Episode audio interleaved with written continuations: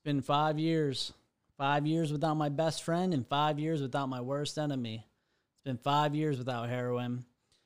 I'm not one to count the days. Uh, I'm a believer that the only real important day in recovery is that first day. That first day that you decide to stop. The day you prove to yourself that for 24 hours you were able to get clean and you were able to stay clean. And for that 24 hours, while it might seem small to some people, addicts and others that have been in that situation know that 24 hours is huge and it's the most important 24 hours of the rest of your life. May 21st, 2015 is my clean date. That's the day that I went to jail for the last time and made a conscious decision to never touch heroin again. My name is Kirk and I'm an addict. And when people hear my story, there's a common response Kirk, you should write a book. And books really aren't my thing. So we're going to launch this podcast. Um, the podcast is going to tell my story, and then hopefully, I would like to tell the stories of others.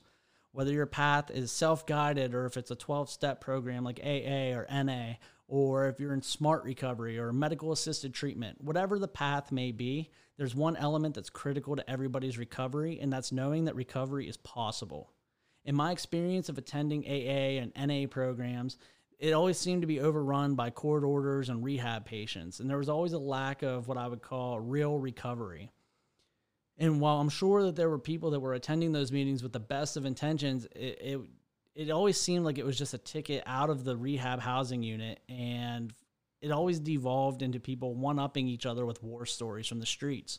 Uh, so I wanted to start this podcast. My goals are to tell the stories of success and end the stigma that surrounds addiction my goal is to be the voice of all the people that we've lost along the way. So, welcome. Welcome to the Addict Podcast. The plan is in the coming weeks, I'll be releasing episodes telling my story, and my wife Kayla will be joining in and telling her story. And then after that, we will be welcoming other addicts and felons, among other classes of people that live in an almost dystopian world, to share their stories of hope and success. Sometimes monsters are invisible or they live internally. Your story is your weapon and yours alone, not theirs. And we need to break that stigma.